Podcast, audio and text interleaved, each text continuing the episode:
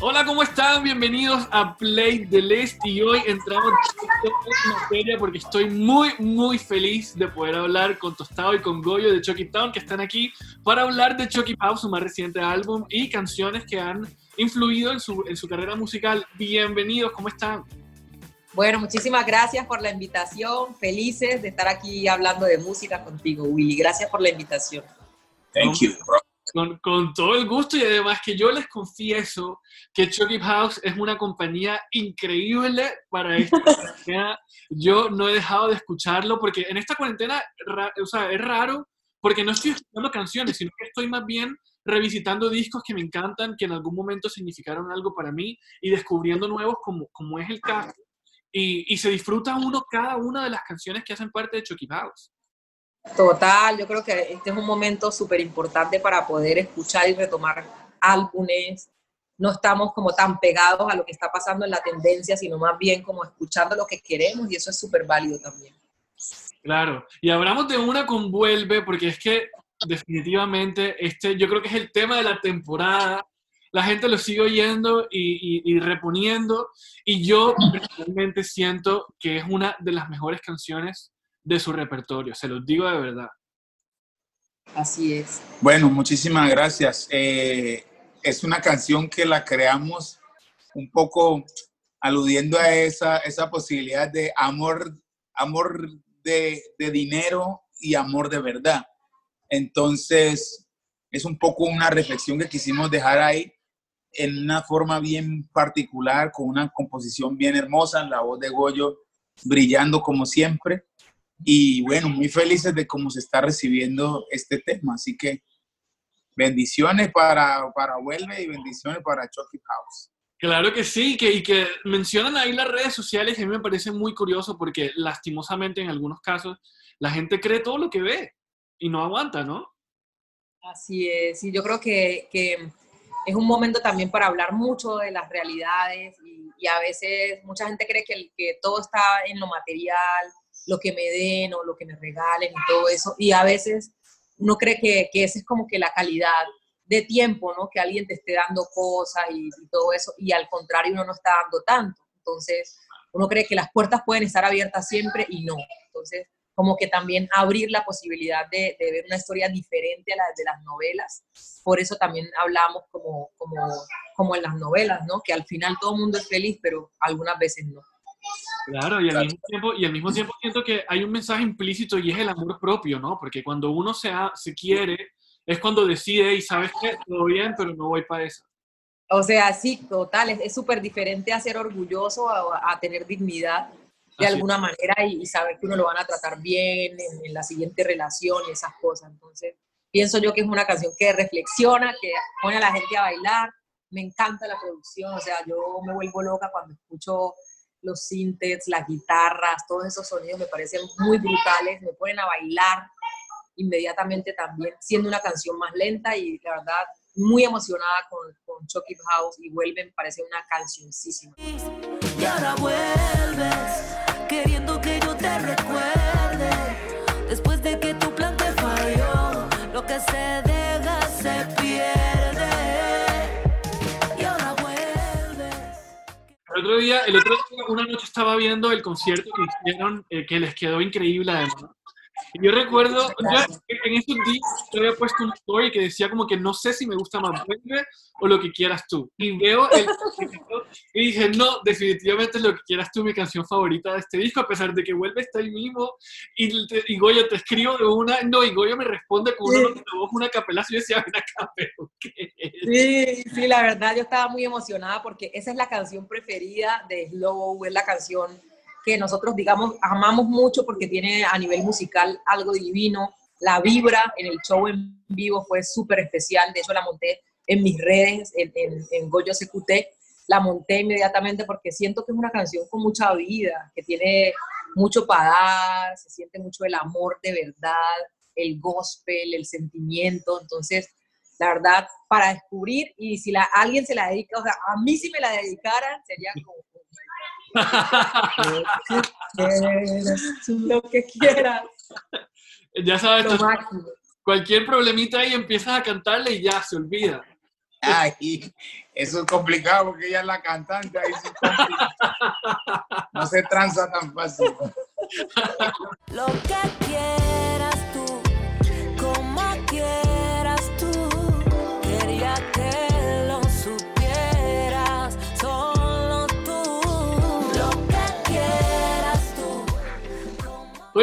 fin, al fin sirve como contrapeso también para Vuelve, ¿no? Porque es una declaración de amor muy honesta. Total. Sí, es una canción muy sincera. Y, y así ha pasado con todos los que se conectan con este tema. Dicen, wow, espérate, esto es una canción que toma su tiempo cuando uno la descubre, toma su tiempo como llevársela al, al pecho. Y estamos muy felices en general con todo lo que está pasando con este álbum. Y bueno, este álbum trae, trae lo que trae hasta ahora, pero puede sorprender con una remodelación de la casa. Chucky House.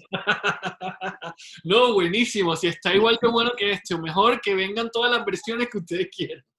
Así es, así es. Ahí estábamos haciendo música, la verdad, muy emocionados de poder tener la oportunidad de hacer música, de aprender en estos procesos que son los discos, de compartir con gente talentosa como Katie, Bulnene, Lady Medina, Dale, Zion, Manuel, o sea, es un tema también mucho de crecimiento de nosotros como artistas, como personas también, y eh, se siente, yo creo que cuando las canciones son hechas con el corazón y cuando se ha trabajado y se le ha dedicado tiempo, se siente. Claro. Y bueno, hablemos de, de amor tóxico porque creo que para mí tiene una de las frases más memorables de todo el disco, que es ¿cómo me va a olvidar si conmigo hizo de todo? Sí. O sea, ¿cómo, ¿cómo me voy a olvidar de eso? O sea, uno, uno, uno, aunque sea el amor tóxico, uno no puede olvidar tampoco lo, lo que pasó, Claro. si, si uno disfrutó de la compañía con esa persona. Y, y la verdad es una manera como muy explícita de decir, o sea, pasó de todo, hicimos de todo, me encantó, me morí, pero ni por eso voy a, voy a seguir con vos. ¿Sí me entendés? Claro, definitivamente. Por no cambiarte joderás.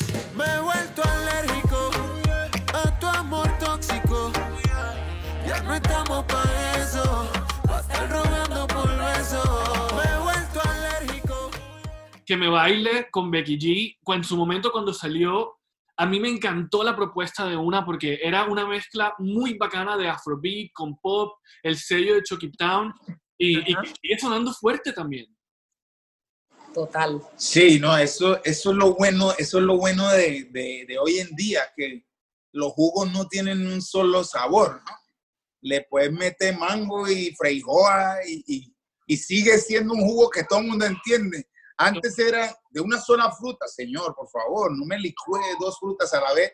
Hay que lavar la licuadora porque no se puede mezclar. No, ahora cinco diferentes sabores y, y sale algo bien, bien, bien bacano, bien tutti, dinámico. Tutti frutti. Y así mismo, y así mismo es, es, es la música hoy en día. Uno la mezcla y la vuelve y la mezcla y la remezcla y, y definitivamente uno dice, qué chévere que las nuevas tecnologías nos den esa, esas, esas licencias de poder combinar géneros musicales, productores y, y compositores y armar cosas tan bonitas como esta. Y lo mismo a la hora de hacer los videos, ¿no? Claro. Mejor dicho, jugar con todo el tema visual también es, es una bendición de, de los tiempos modernos.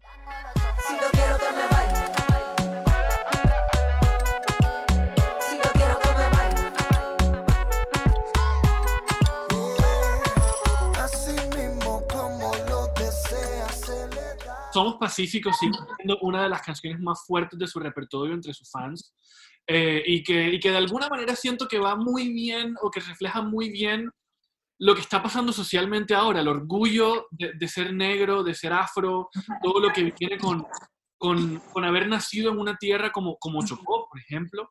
Eh, ¿Qué significa esa canción todavía para ustedes hoy?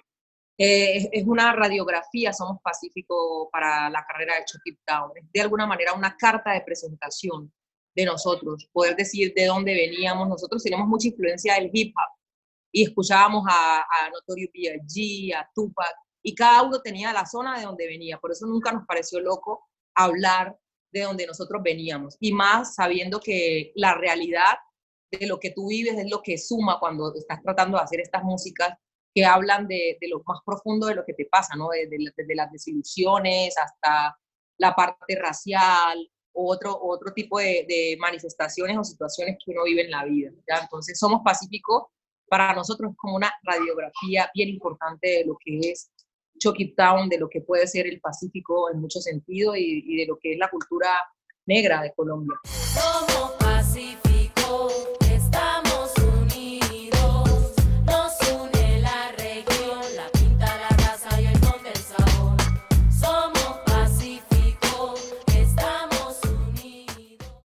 Días es un tema bastante fuerte en las conversaciones en, en todos los hogares, no solamente en Colombia. Lo que pasa es que ah, no, no somos ajenos a la conversación mundial de alguna manera. Eh, ¿Ustedes sienten que en algún momento de su carrera eh, se, se vieron afectados por, por racismo de, a partir de alguien? el preconcepto sobre todo, ¿no? El preconcepto que, que genera ver que eran, no sé, con una característica, su, su, su, su apariencia tenía una característica, entonces llegas a una disquera, tres Nietzsche y dicen, esa no me la he imaginado, ¿me entendés? O sea, esa no la, ve, no la ven tan fácil. De hecho, Willy, no nos digamos mentiras, vamos a ver la historia de Chucky Town. Nosotros tuvimos que ir afuera, girar por Europa, ir a los Latin Grammys, ganarnos uno de estos, para que acá dijeran, oye, sí, eso no los hemos, ¿quién los ha firmado? Nada, uy, tampoco tú. Oiga, nadie los ha firmado, venga, ¿por qué no los firmamos? Ah, pues sí, claro. Ya después de que le diste de la vuelta completa, a ningún, a ningún artista le queda tan fácil para poder recibir una firma de una compañía de disco, para poder recibir, digamos, el, el, el, el, tiempo aclamado de la crítica. Cuando nosotros ganamos el primer Grammy Latino, dieron 15 minutos en Caracol Noticias, dieron 15 minutos de, de Chucky Town. Bueno, la presentadora ya era Mabel Lara ahí, entonces seguramente también ella dijo, mira, esto, esto es de, de, de, de, digamos, de suma importancia para la, para la cultura colombiana y afrocolombiana. Pero a todo el mundo no, te, no, le queda, no le queda sencillo, bueno, a nosotros tampoco fue, ganarse un Grammy para que ahora sí lo vean como, ah, sí, sí es relevante.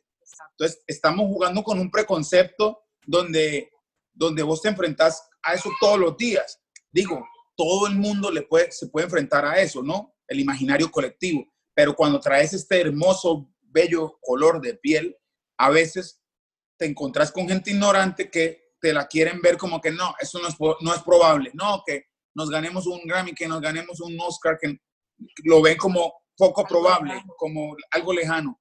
Quiero decirles, si me estás viendo, si me estás escuchando, eso es perfectamente probable porque somos gente que así como nos montamos esta nación al hombro y, y, y, la región de América Latina al hombro para construirla junto con nuestros hermanos indígenas, así podemos arrasar en la industria de la música, de la ciencia, de la tecnología. Así que Black Power, papi, afrocolombiano y orgulloso. Muy bien, muy bien. Y bueno, ¿y qué, mensaje le das a todas esas personas que sienten que esto Porque hay gente que dice, no, es que yo no puedo hacer nada porque es que eso es las leyes, eso, eso es más grande que yo y tal.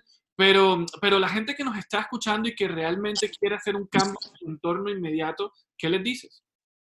Pues yo pienso que a ser empáticos, ¿no? A, a, tener, a tratar de tener comportamientos individuales que tengan que ver con el ser antirracista, ¿no? Que tiene que ver mucho con la igualdad, la equidad, ¿sí? Que, que uno no, no, ponga en la balanza, no, porque es un hombre, entonces tiene más fuerza, si es una mujer, tiene más esto, si es afro, baila más o baila menos. Hay muchos preconceptos eh, acerca de las culturas y de las razas en, en, entre todos nosotros.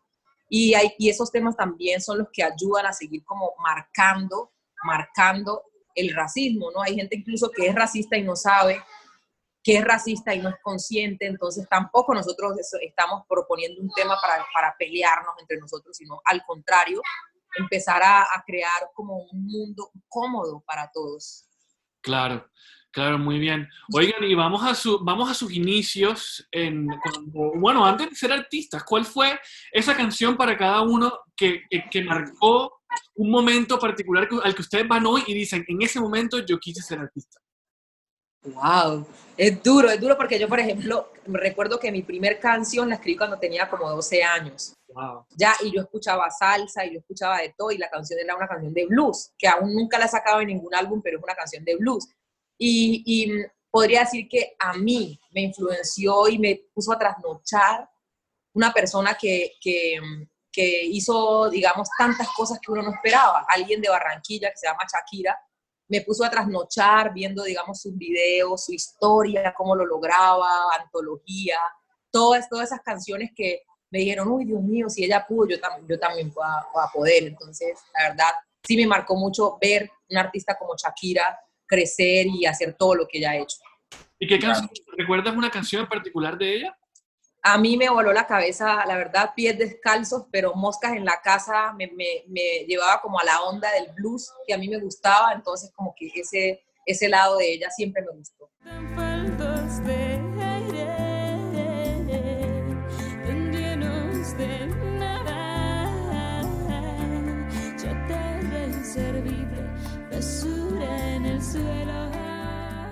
A mí, bueno, varias cosas, digamos, yo vengo de un pueblo donde eh, la gente pone la música desde su casa, pero para toda la calle, ¿no? Entonces, la ponen a todo volumen. Entonces, a mí me parecía que yo tenía un vecino que ponía mucha música que no era común en la calle, en, nuestra, en nuestra calle, la calle 22, en el barrio La Yesquita. Entonces ponía mucho Bob Marley y Alpha Blondie. Eh, Jeru- Jerusalén, esa yo decía, este man no canta ni en idioma que yo conozca, pero se oía como que era ese ritmo era como un trance, y uno ahí como que eso le voy dando uno como que yo desde ahí dije, oye, a mí me gusta esa onda. Obviamente mi género en ese momento como tal, o, o en el contexto en el que yo me movía era la salsa, porque chocuano que se respete es fanático de Guayacán y Grupo Nietzsche. Sí, señor. Entonces todos queríamos ser o Jairo Varela o, O Alessi, o Alessi Lozano. O Nino, y, y entonces estábamos montados como en esa película.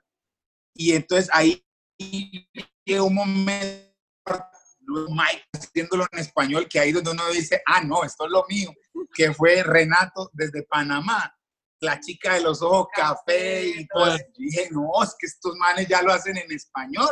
Ah, no, yo, yo preocupado para aprenderme Jerusalén en ese inglés ahí que uno ni tenía práctica. Claro. Yo dije, no, ya lo voy a hacer en español como los panameños. Entonces, a mí estos tipos sí me, me dieron el, el, el, el total interés de, de, de voy a hacer música de este tipo de música. Y es la chica de los ojos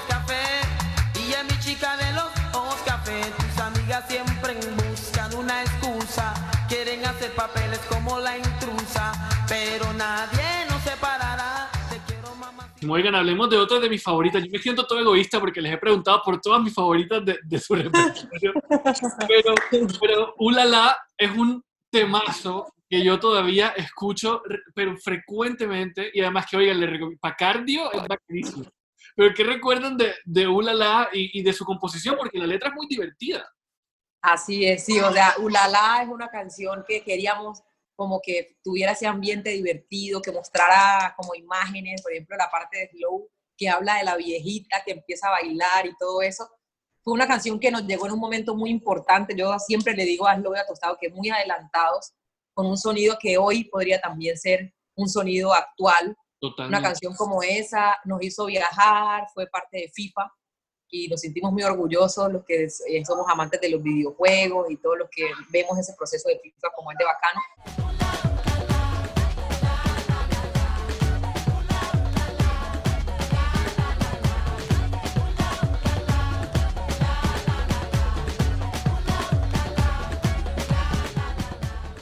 Me pareció muy chévere contar una historia de un carnaval. De hecho, pensamos cuando estábamos escribiéndola en el carnaval de Barranquilla, porque nosotros no decimos Zampacho, sino decimos, no decimos como que carnaval, sino que decimos Zampacho. Entonces, Claro. como que llevamos la historia hacia un carnaval, nos inspiramos mucho en eso. También el video queríamos mostrar como ese colorido, eh, como una fiesta así muy psicodélica. y fue súper importante y muy bonita la canción, me encanta. Todavía nos las piden en los shows y la, y la hacemos de vez en cuando. Bacanísimo. Tremendo. Claro. Y por último, la balada icónica de ustedes, Hasta el Techo. ¿Qué, qué recuerdan? ¿Qué recuerdan de ese momento particular y lo que, lo que les trajo este tema? La hicimos en Chucky House, ¿no? Esa canción. Sí, ese tema, ese tema es un experimento, ¿no? Con un, con un productor, Andrés Castro. Estábamos, bueno, vamos a ver cómo sería para este álbum una, una balada, ¿no? No, no le llamemos una balada porque Un R&B. no es como una balada tampoco, digamos que, que es como un híbrido ahí porque nosotros le ponemos una tambora chocuana y le ponemos cosas ahí, entonces, pero como era como una canción bien romántica, esa es la expresión, bien romántica y decidimos ponernos como a escribir a ver qué y mira lo que salió y cuando era una frase detrás de la otra y pum, pum, hubo como magia ahí a la hora de, de- de componerla y después el recibimiento de la gente maravilloso. Entonces, para nosotros es una canción que, que, que digamos, que pone nuestra carrera en, un- en un aspecto súper global y que en América Latina nos, nos empieza a abrir un espacio de, de- de relevancia bien importante. Tu amor me lleva hasta el techo y no puedo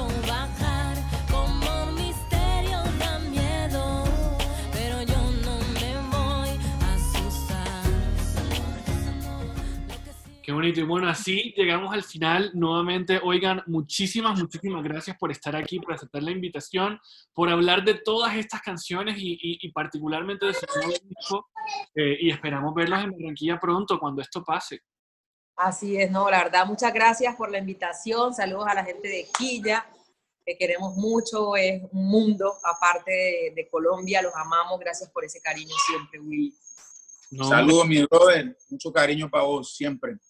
Como siempre, como siempre. Yo siempre le estoy comentando las stories y todos los tweets y las vainas que estoy escuchando porque realmente, realmente me han hecho mucha compañía en esta cuarentena, lo admito. Bacano, bacano, tremendo eso. Oye, no les pregunté, Slow, ¿dónde está? ¿Cómo? Slow, Slow. Lo está en el estudio. está en el estudio cocinando otras cosas que vienen por ahí. Entonces, eh, pronto, pronto les vamos a estar informando ahí de, de- de de cosas que chéveres viene que se. Estamos trabajando, estamos acá confinados, pero muy cerca. Slow tiene, digamos, el estudio en la casa y hemos estado trabajando mucho aquí y bueno, emocionados de, de poder seguir haciendo música para ustedes. Muy bien, oigan, y inviten a la gente a que escuchen Chucky House, porque yo lo escucho todo el tiempo, pero la gente me da la tarea. Así es, mi gente. Queremos invitarlos muy especialmente a que escuchen nuestro nuevo disco, Chuck It House. Está buenísimo. Ahí lo, tienen, sabes. ahí lo tienen. Garantizado, nuevamente muchas gracias y, y ahí estamos hablando. Les mando un abrazo fuerte, cuídense mucho. Gracias. Dale, mi brother, un abrazo. Chao. Chaito. Y así llegamos al final del episodio 11 de Play the List con Chucky Town. Muchas gracias a todos los que han estado por aquí semana tras semana escuchando todas las conversaciones que hemos tenido con los invitados que por aquí han pasado.